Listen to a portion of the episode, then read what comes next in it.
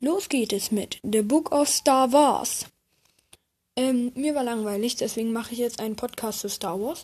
Und wenn es mir gefällt und es euch gefällt, dann mache ich vielleicht noch weitere Folgen. Aber ich beginne mit der aktuellen Serie, The Book of Boba Fett. Ich mache zu jeder Folge auch eine Podcast-Folge und am Ende ein Fazit, was mir gefallen hat, was meiner Meinung nach die Stärken und meiner Meinung nach eben die Schwächen waren. Ähm, hier fette Spoilerwarnung, falls ihr die Serie noch nicht geschaut habt, schaut am besten erst die Serie und hört dann den Podcast, weil es nimmt euch sonst echt die Freude am Schauen. Und genau. Also erst die Serie schauen, wenn ihr das gemacht habt, dann geht's jetzt los, weil es kommt auf jeden Fall zu fetten Spoilern. Ganz kurz, ich möchte ähm, anfangen, immer zu erzählen, was in der Folge ungefähr passiert ist. Und dann werde ich halt meinen Senf dazu geben. Ja, also wie ich das fand, was das so bedeutet, ähm, was gut und was schlecht war. Ich würde einfach mal anfangen in Folge 1, die heißt Der Fremde. Wir beginnen und sehen erstmal ein paar äh, Bilder vom Palast, also von Jabba's Palast, aka Bib Fortunas Palast, aka jetzt Boba Fett's Palast. Wir sehen ähm, einmal außen den großen Turm mit dem Hauptgebäude, dann sind wir innen, alles wirkt sehr still und leer. Und dann kommen wir zum Bagdad-Tank von Boba Fett. In dem liegt er auch gerade.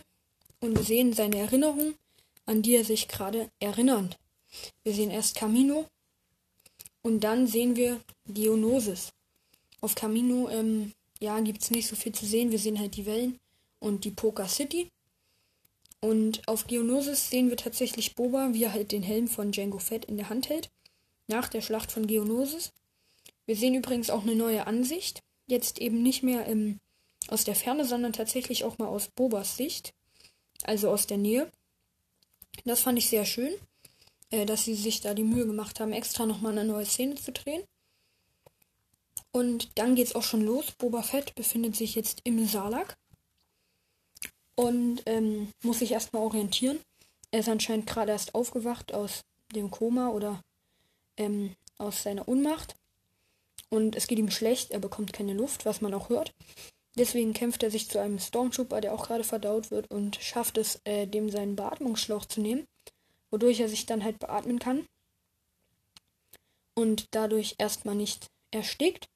Und dann schießt er sich mit dem Flammenwerfer frei und kommt nach einer langen Zeit eben dort dann raus aus dem Sand neben dem Salak, was ihm aber so viel Kraft geraubt hat, dass er erstmal im Sand direkt liegen bleibt.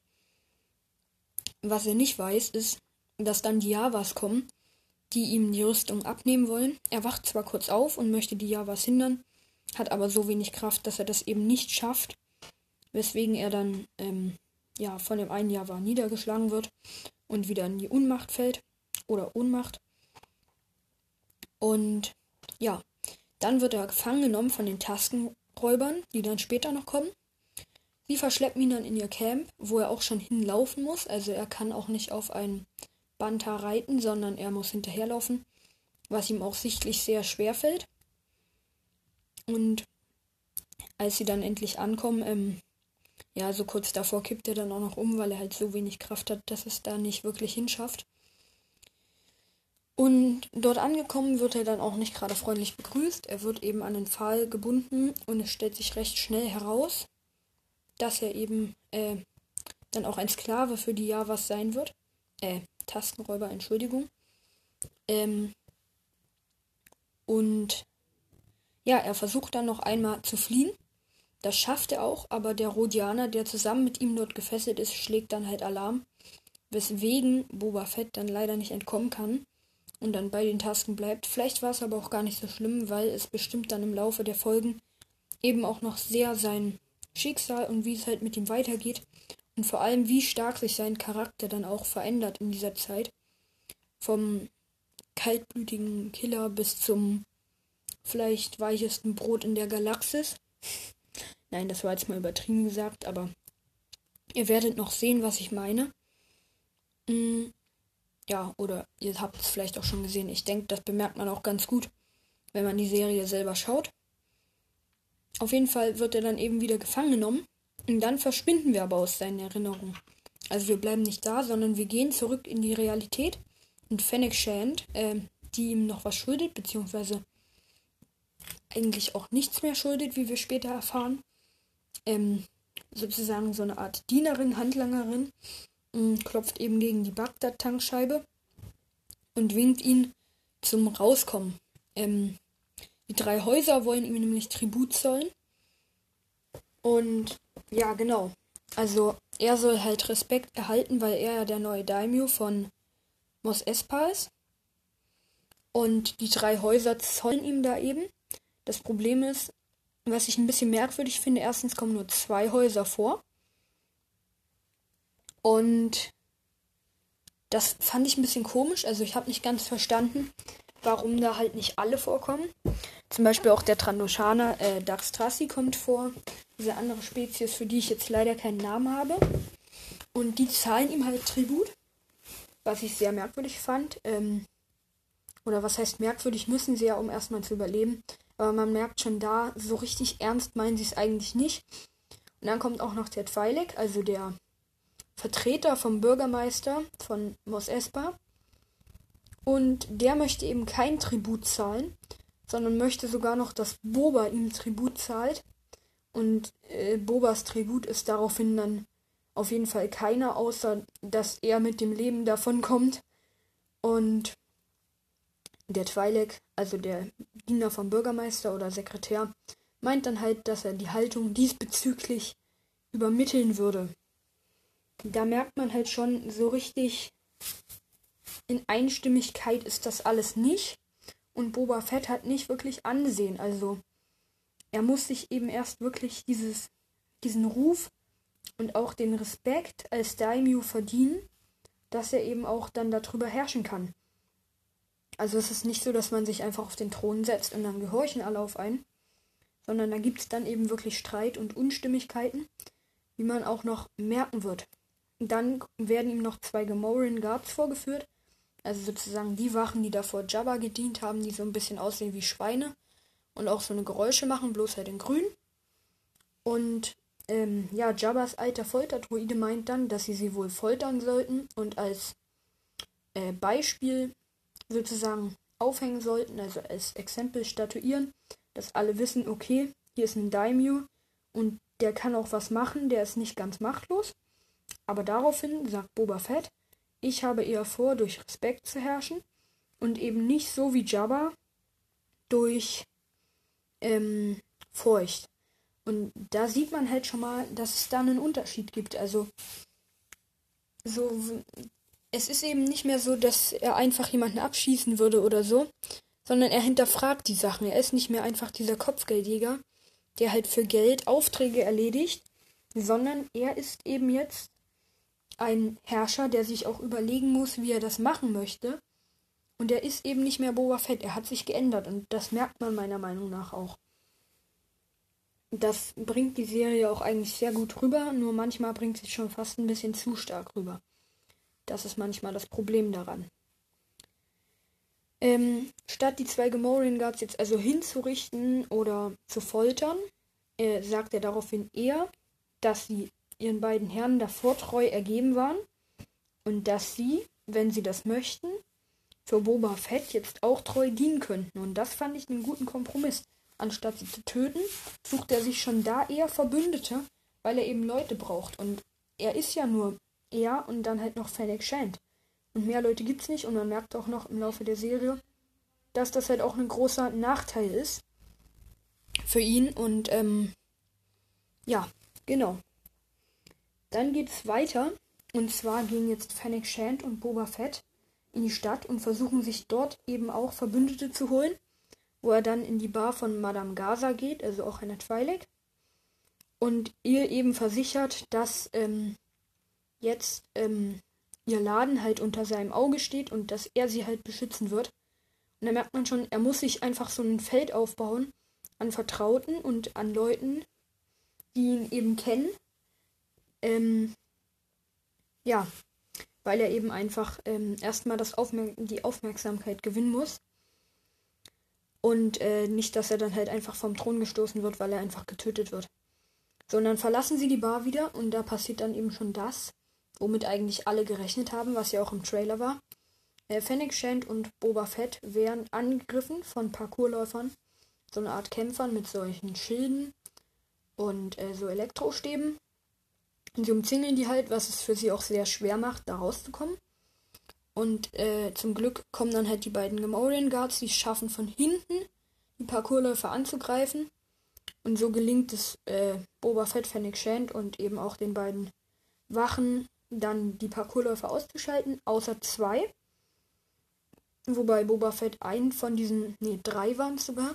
Einen von diesen dreien ähm, jagt Boba Fett dann halt einfach mit seiner Rakete noch kurz in die Luft. Und zu den anderen beiden, ähm, Boba Fett wurde halt niedergestreckt, weswegen Fennec Shand das für ihn regeln muss. Und jetzt die beiden Parkourläufer verfolgt. Boba Fett kann ihr nur noch sagen, dass sie möglichst lebend mitkommen sollen. Fennec Shand äh, schafft es dann eben nach einer Jagd über die Dächer, die beiden gefangen zu nehmen. Oder nicht beide.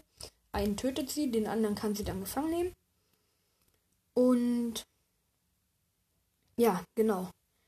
Boba Fett wird daraufhin in den Palast geschafft, weil er jetzt eben sehr geschwächt ist von dem Kampf, weil er eben verwundet wurde und kommt wieder in den Bagdad-Tank. Und eigentlich ist es so in der Serie, es ist immer so, wenn Boba Fett in den Bagdad-Tank kommt, dann gehen wir eben wieder zurück in seine Erinnerung und das war quasi auch schon die Überleitung vom Bagdad, äh, von der Realität wieder in die Erinnerung. Und dann sind wir eben wieder bei den Jetzt genau überlegen, nicht wieder Ja was sagen. Jetzt sind wir wieder bei den Tasten. So. Er wird jetzt von dem Kleinen, also dem kleinen Tastenjungen und dem Rodianer begleitet. Und die gehen jetzt eben in die Wüste und suchen dort Wasser. Davor sehen sie noch, wie eine Nikto Speederbike Gang ähm, auf eine Farm kommt und dort jemanden tötet. Ich wusste nicht so genau, wofür diese Szene sein soll, bis mir aufgefallen ist, dass das ja die Lars Farm sein könnte. Und da bin ich mir jetzt aber nicht mehr sicher. Ich glaube, es ist die Lars Farm.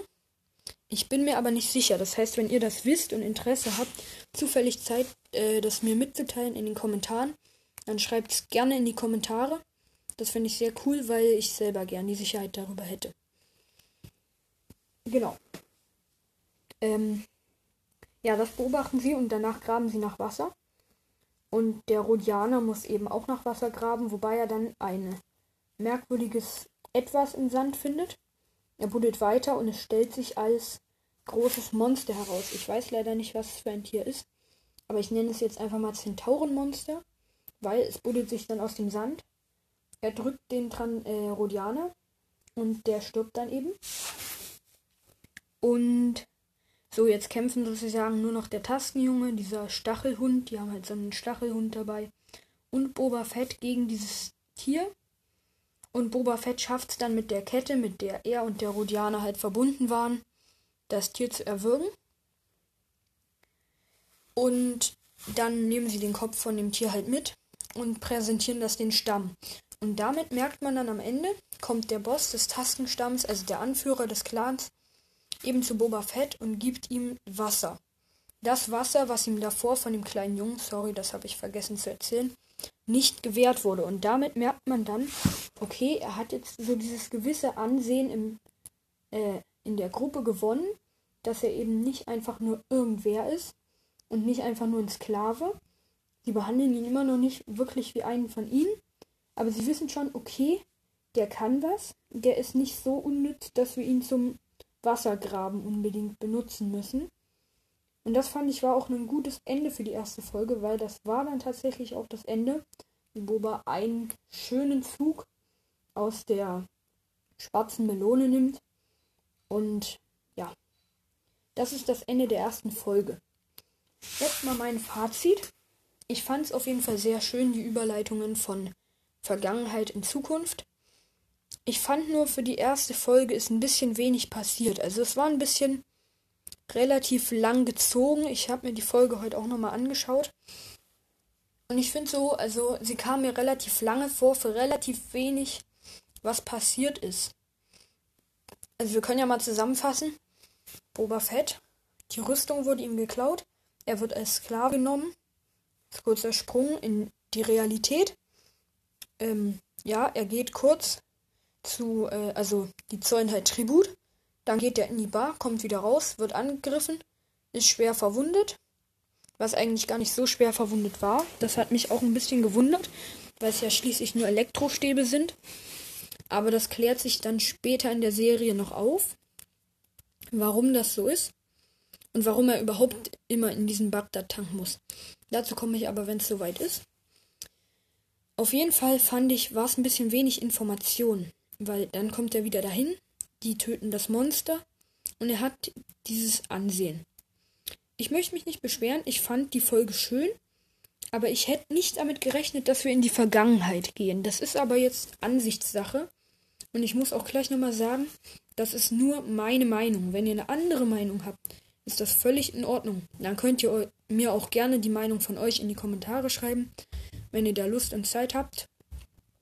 Und sonst fand ich die Folge aber sehr schön. Es hat mir auf jeden Fall sehr viel Spaß gemacht, die zu schauen. Mm, ja. Genau, wir haben in der Bar im Übrigen auch Max Rebo gesehen, muss man mal noch dazu sagen. Was schon sehr lustig ist, weil Max Rebo ist sozusagen der blaue Elefant. Er sieht zumindest ein bisschen so aus.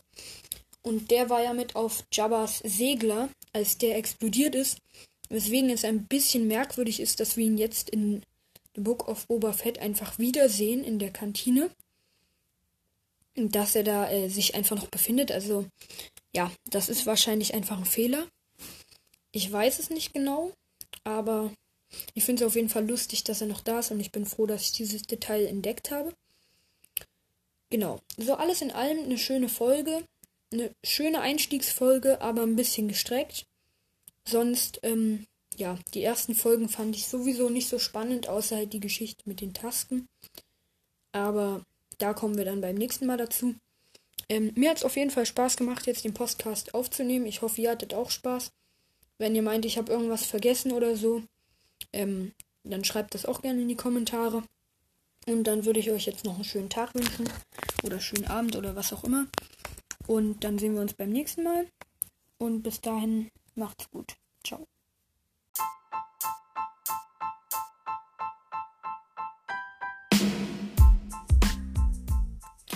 So, hallo und willkommen zu einer zweiten Folge bei The Book of Star Wars. Jetzt geht es kurz nicht um Star Wars, sondern ähm, darum, dass ich mich entschuldigen muss. Erstens heißt es aus irgendeinem Grund The Book of Star Wars. Das war so natürlich nicht geplant. Das war eben leider die Autokorrektur, die das so geändert hat. Und die erste Folge heißt jetzt The Book of Biba Fett, Folge 2, der Fremde. Es ist aber eigentlich The Book of Boba Fett, Folge 1, der Fremde. Also, dass ihr euch da nicht wundert, es tut mir wie gesagt leid. Mm, ich muss mal schauen, wie ich das mache und dass das demnächst nicht mehr so ist. Also, falls ihr das nochmal entdecken solltet, dann denkt lieber kurz nach und überlegt, welche Folge das ist oder wie es wirklich heißt. Weil, ähm, ja, bei mir steht es auch richtig drin, aber ich habe gerade gesehen, auf Spotify ist es halt falsch. Und ich verstehe nicht so ganz, woran es liegt. Wenn ihr es wisst, schreibt es gerne in die Kommentare. Und ja, wie gesagt, tut mir halt leid. Im Übrigen, wenn ihr Bock habt, ähm, nicht die ganze Zeit Star Wars gelabert zu hören, dann schaut unbedingt mal bei dem Podcast Ideenlos vorbei. Da sind die zwei Podcaster. Einmal ähm, der Gast zu Gast und die Schildkröte. Ähm, ich mache da nicht mit, nur in einer Folge bin ich mal äh, Gast. Aber es ist wirklich sehr lustig und die machen sehr lustige Sachen und haben auch spannende Themen. Ähm, genau, wenn euch langweilig ist, schaut da unbedingt mal vorbei. Und das Coolste ist, ähm, die Jungs haben halt wirklich keine Ideen, also die sind wirklich ideenlos. Und wenn ihr mal irgendwelche Themen habt, wo ihr mal wollt, dass die irgendwie angesprochen werden oder so, könnt ihr denen das unbedingt mal in die Kommentare schreiben, weil, ähm, ja, die würden halt gerne über irgendwas labern, haben aber keine Idee. Deswegen schreibt denen das mal in die Kommentare und die würden sich da wirklich mega freuen, wenn ihr das macht. Deswegen, genau, schaut mal bei denen vorbei. Und ich denke, meine nächste Folge kommt dann morgen. Ich muss mir allgemein mal überlegen, wie ich die Einteilung dazu mache. Auf jeden Fall dann, ciao und schönen Abend euch noch.